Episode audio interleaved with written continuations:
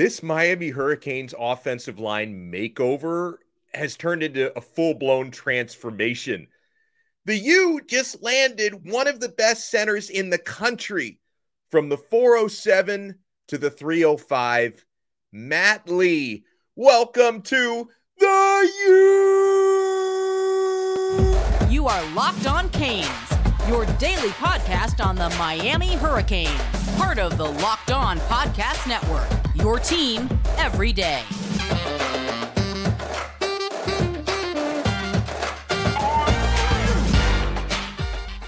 I am Alex Donno, your host. I'm a University of Miami alumnus, longtime South Florida sports radio vet, and contributor to allhurricanes.com. Thank you so much for making Locked On Canes your first listen today.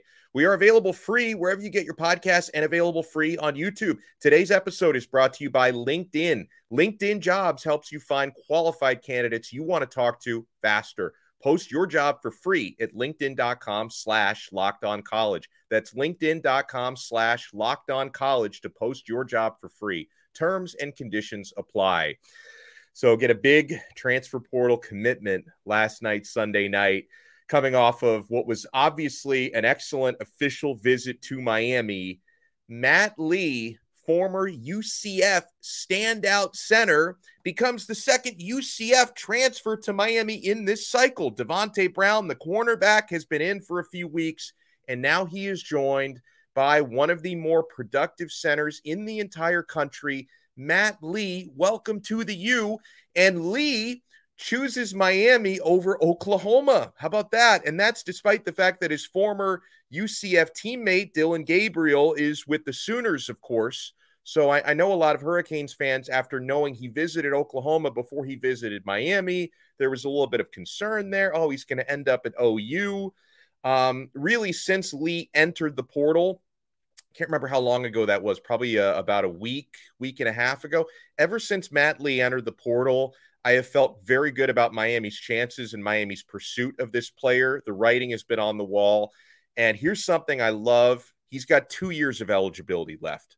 So this is not just a one and done type of thing, graduate transfer. Lee is actually going to be able to grow with this offensive line a bit. And I, I talked about this really going from what looked like a makeover at first to a full on transformation. You could call this a facelift. Like this is like reconstructive surgery being done to the Miami Hurricanes offensive line. No excuses next year for this unit not to be great. And it it's going to start right in the heart of that offensive line with what Matt Lee is going to provide, snapping every single football. Lee, his grades off the charts, graded out an elite 90.6 pass blocking, 80.6 run blocking, which is really darn good, 83.7 overall offensive grade. Uh, now, he has not been credited with any sacks given up during his UCF career. Uh, and I know that some people will say, Donno, that's a lie. I watched the tape. That sack looked like that was his guy. He should have made that block. I'm going by the pro football focus metrics. According to the pro football focus metrics, Matt Lee has not given up a single sack as a UCF Knight. Uh, so now Miami has two offensive line transfers who have come in who have combined to give up zero sacks in their careers. Javion Cohen did it at Alabama, didn't give up any sacks, and now Matt Lee has not been credited with giving up any sacks, and he's a Miami Hurricane. And guys, again, you heard those grades. 90.6 pass blocking, which is absolutely elite. Anything over 70 is considered a good grade. 90.6, that's like uh, if you're going like an academic, you know, parallel, that's like a Harvard grade would be 90.6. You know, that, that, that that's best of the best type of stuff there. Uh, and also an excellent run blocker. Uh, and I've been told that repeatedly by people who cover UCF that this guy can really get downfield and run block really, really well. So, uh, you know, you look at Matt Lee's arrival now. I would personally project Lee to be Miami's starting center next year. Um, of course, that's what spring ball and fall camp are going to be for to actually figure that out. Can they really back that up on the field? Because, yeah, there have been times when I thought certain players would be starters at certain positions, and it didn't play out that way. I thought Caleb Johnson would take Corey Flagg's starting job last year at linebacker, and he didn't. So it's, you know, there, there's a reason why you have to go through that process and let the competition play out. Okay. But I am certainly projecting Lee to be the starting center next year. Uh, but he's going to compete with Jakai Clark for that. And I hope the competition brings out the best in both guys. I hope it makes Jakai Clark better. I hope it makes Matt Lee even better than what he's been so far in his career. And you know, I mentioned talking with uh, with people who cover UCF about this. A good friend of mine, friend of this show, uh, who works with me at All Hurricanes, but he also writes for the UCF Fan Nation site, and he's covered Matt Lee very closely. I'm talking about Brian Smith, who I've had a lot of conversations with now about Matt Lee uh, and, you know, he referred to Lee as a stalwart, says one of his biggest strengths is intelligence. Matt Lee, naturally strong at around 300 pounds. His best uh, trait, one of his best traits physically, is going straight forward, drive blocking, putting defenders on the turf. And again, you can't emphasize enough the intelligence with this player. He can set the line calls and do just about anything you need to do to make your quarterback comfortably. That's what Brian Smith said about Matt Lee. So the U gets a really, really good one here. Uh, and, you know, combining what Miami has done in high school recruiting, bringing in five very capable and some elite offensive linemen out of high school, and now bringing in two of the best transfer portal offensive linemen available. The transformation is really coming together. So, uh, what do you guys think? Would be Miami's best possible starting five offensive line next year. I want to talk about that a little bit. And if you if you don't like my ideas and you want to give me your own, or if you want to agree with me, you can always tweet the show at Locked On Canes. And if you follow us at Locked On Canes, we will follow you back. And so, got some tough decisions here to make. And yes, the good news for all of these offensive linemen is Cristobal and Mirabal like to rotate. You're not going to have the same guys on the field for every snap. They like to rotate, but if I look through what Miami's bringing to the table in 2023, is this their best possible five offensive line? At left tackle, if Zion Nelson is healthy, he may be your best option, at least to start the season based on his experience. Okay. I think a healthy Zion Nelson, probably your best option at left tackle to start the season you can't really tell me Javion Cohen isn't the best option at left guard. I mean, it, if anything, the argument against Javion Cohen at left guard would be this guy's so versatile. He could play so many different positions that he might, for some of you, Javion Cohen out of Alabama, he might project as a starter at a different spot on the offensive line, but he's been really productive at left guard for the last two years at Bama. So I'm going to pencil in Javion Cohen as my starting left guard. I'm penciling in Matt Lee. Welcome to the U as my starting center. Uh, once you get to the right side, I think it gets trickier. You know, based on what he did last year, I'm penciling in Big Coop. Anez Cooper is my starting right guard. And then I probably, man, this is this is so hard. I'm going to pencil in Francis Mauigoa, a true freshman, five star, as my starting right tackle. Uh, but here's the issue here. I don't have a spot on my starting line for Jalen for Jalen Rivers, who's a beast he could end up starting like any of those five positions, right? Including right tackle or, or right guard. Uh, so this is really, really tough. If I look at Zion Nelson, Javion Cohen, Matt Lee, Anez Cooper, Francis Mauigoa, it's hard to leave Jalen Rivers off that list. You know, we saw some good stuff last year from Lawrence Seymour, and Miami has other freshmen, uh, true freshmen coming in that I, I, don't think are ready to start from day one. Oh, I I didn't mention the pancake honcho, Samson Okunlola. I would probably, based on my best five, I would probably have Samson Okunlola as your backup left tackle. And then, you know, if, if Zion Nelson, as he has uh, an unfortunate history of, if he can't stay healthy, you could probably plug the pancake honcho right into that left tackle spot. You never really want a true freshman starting you know, the left tackle spot and protecting the blind side of your quarterback. But Samson might be one of those exceptions to the rule, and he could potentially start at right tackle as well.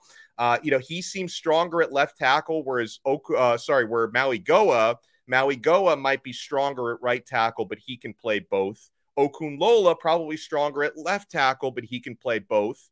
Mauigoa can play guard as well. So there are so many options. But man, I, I think that the five that I listed that might be my best starting five offensive line. But when you have trouble deciding these things, that's a really good problem to have. So I want to kind of uh, sum up the Miami Hurricanes transfer portal strategy and success so far. And folks, yeah, we did have an update on Darrell Jackson. The saga has apparently come to an end, and it didn't come to the conclusion that Miami Hurricanes fans wanted. So we will put a bow on the Darrell Jackson saga, and we'll talk about Miami's transfer portal success or lack thereof when we come back here. Keep it locked. We have a lot more coming up on Locked On Canes. And guys, if you're a small business owner, I hope you have been keeping it locked to LinkedIn jobs. As a small business owner or hiring manager, you know that success in 2023 all depends on the team members you surround yourself with. That's why you have to check out LinkedIn Jobs. With LinkedIn Jobs, you can hire qualified candidates more efficiently by matching open roles with the people who have those skills, values, and experience to help you achieve your goals. LinkedIn Jobs helps you quickly attract qualified candidates to your open jobs with targeting tools. They go beyond resume data by using insight from your job post, company, and their 875 million member profiles to put your post in front of the most qualified candidates. It's why small businesses rate LinkedIn jobs number one in delivering quality hires versus leading competitors. Folks, I've used LinkedIn jobs before to find jobs. It's worked for me. If you're a small business owner, hiring manager, it's going to work for you as well. It's as simple as that. LinkedIn Jobs helps you find the qualified candidates you want to talk to faster. So post your job for free at LinkedIn.com slash locked on college. That's LinkedIn.com slash locked on college to post your job for free. Terms and conditions apply. Thank you so much for making Locked On Canes your first listen today. We're available free wherever you get your podcasts and available free on YouTube. So, uh, the Hurricanes uh, transfer class so far, it's small, but guys, this is quality over quantity. We still need more quantity of quality because there are still more spots Miami needs to fill. Okay. But so far, Miami has brought in players that project for significant playing time, if not starting spots this year. Only five incoming transfers thus far. Last season, they had 11 incoming transfers. We're only at five so far. But I will remind you this transfer portal window, the winter window, does not close until January 18th.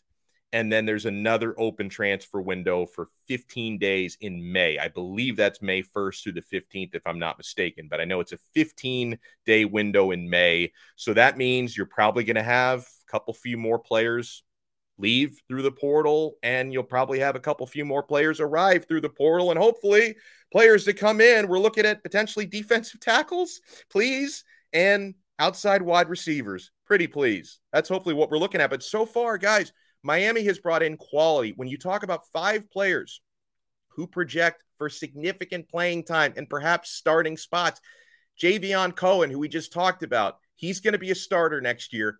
Book it. I would be shocked if Matt Lee is not the starting center next year. Let's see if he can take that job from Jakai Clark. And, you know, Jakai Clark is obviously one to watch because, you know, if uh if he's not comfortable with his position now that Lee has come in, you know, yeah, and I'm I'm completely speaking out of turn here. This is not based on any information. This is just me wondering. Me wondering, does Jakai Clark maybe decide to test out the transfer portal? I don't know, but he does stick around. Matt Lee is going to try to come for his job. Okay.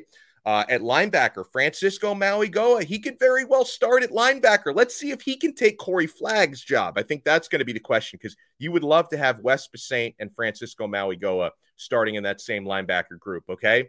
Now, uh, Thomas Gore at defensive tackle. I don't know if he's going to start. He might, but whether he starts or not, he's going to play significantly in a, a very thin defensive tackle rotation for Miami. And the last one, Davonte Brown, Another UCF transfer, cornerback, older brother of Damari Brown. Davonte Brown is a likely day one starter at cornerback for Miami. So, right there, three out of five, at least, potentially five out of five of Miami's transfers so far uh, could be starters, but they all should be getting significant playing time. You know, last year, Miami brought in 11 transfers, six of them were really non factors on the team. So, you know, this year so far, Mario Cristobal, he's being more selective with transfers this year. Um, and I think there's a few reasons for that. Number one, there aren't as many open roster spots right now as there were this time last year. Uh, Mario also, he's got a better idea of what he has on his roster after a full year of evaluation.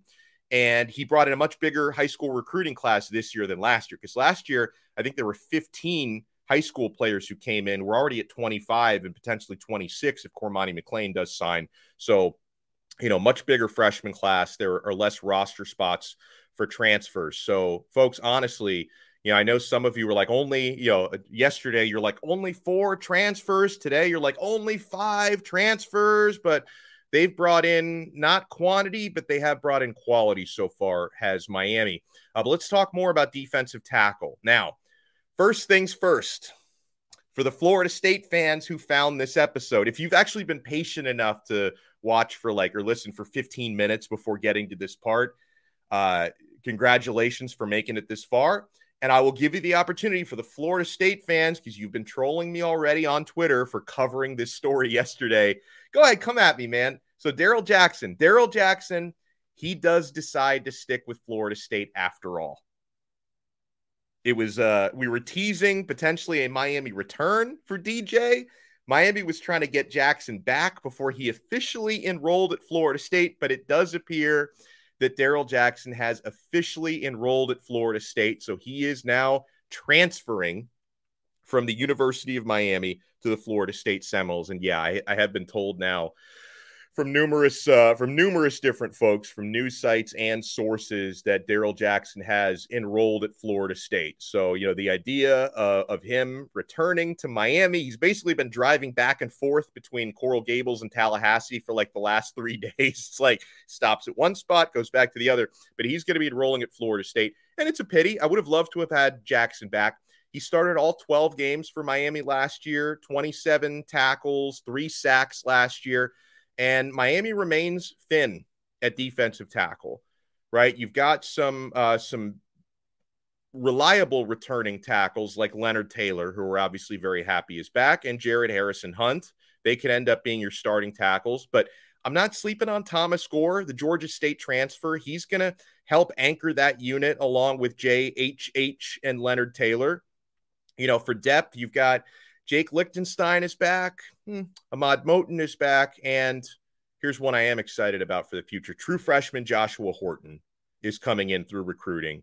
Um, Horton, he looks like a future stud to me, but obviously, as a true freshman, it's going to take him a little time to develop, going to take him time to get his feet wet. So, yeah, Miami wants and needs a lot more depth and a lot more size because a lot of these guys we talked about are in like the 270, 280 range. Uh, Lichtenstein and Gore are both 270. Moten, I think, is around 280, 285. Horton is 285, 290, but he's going to get bigger. He's a true freshman.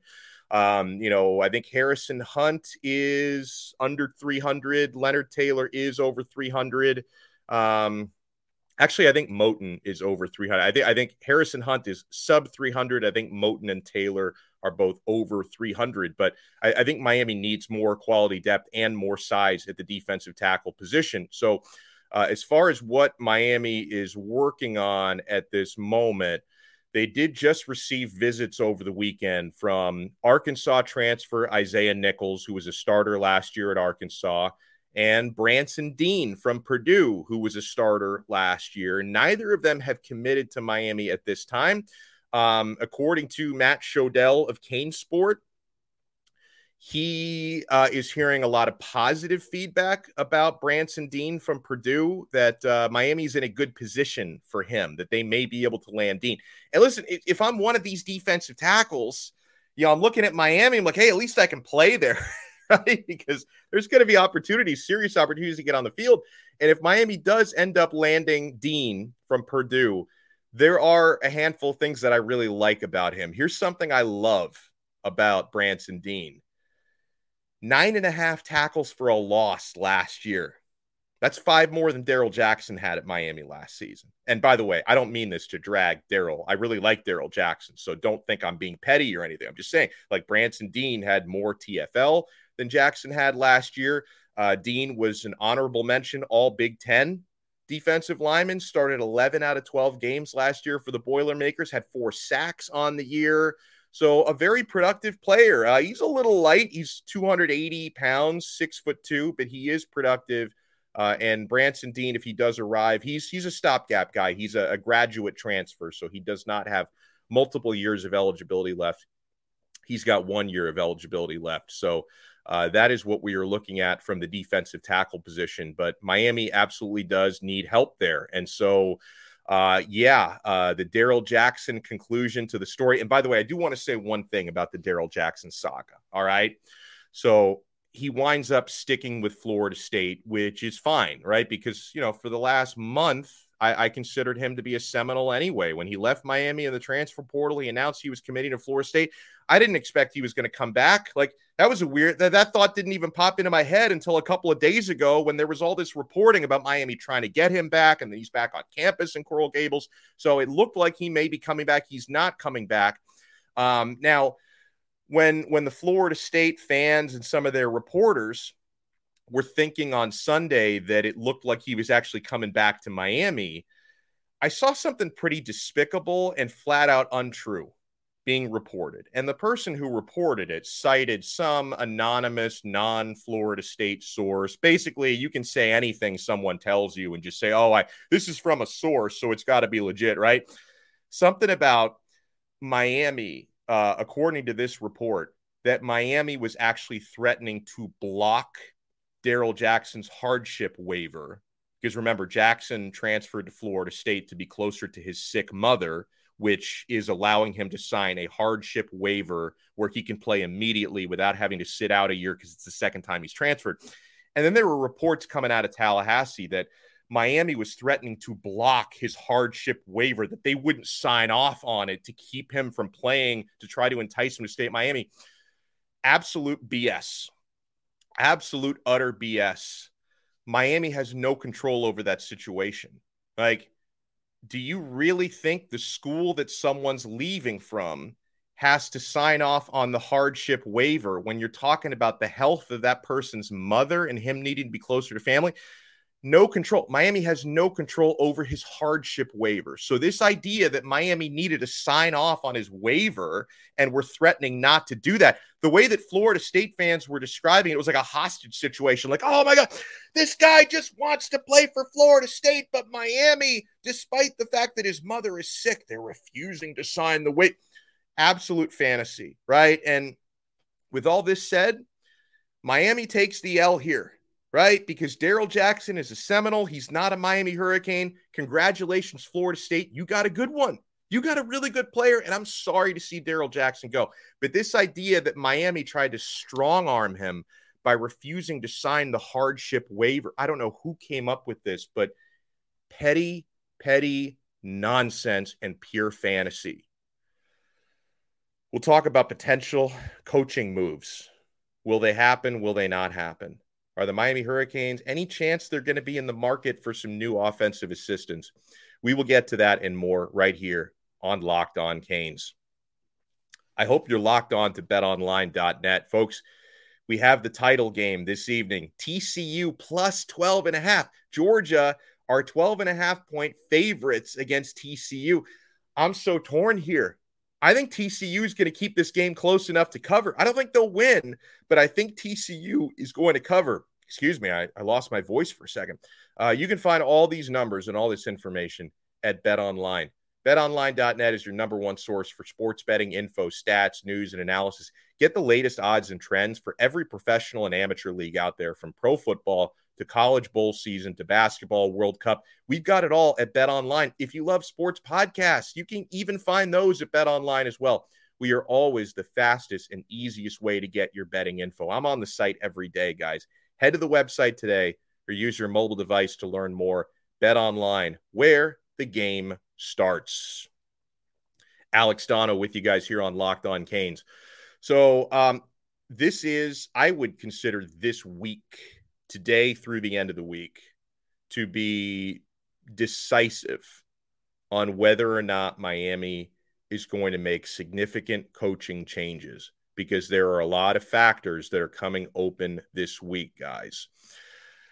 Firings are going to be made around the NFL this week. And I've always hypothesized that if Mario Cristobal does decide to make a coordinator change, two coordinator changes, significant assistant coaching changes, that he would want to have a full menu available of who's out there from the National Football League. If there are any NFL assistants who lose jobs or change jobs this week, uh, this picture is going to become a lot more clear for the next 24 hours and the next few days, which NFL assistants are going to be available potentially for college jobs that Mario Cristobal would like to have that menu available. So that's going to be a factor here, right? If there is a chance that Josh Gattis is no longer the Hurricanes offensive coordinator for much longer, this week could be decisive for that.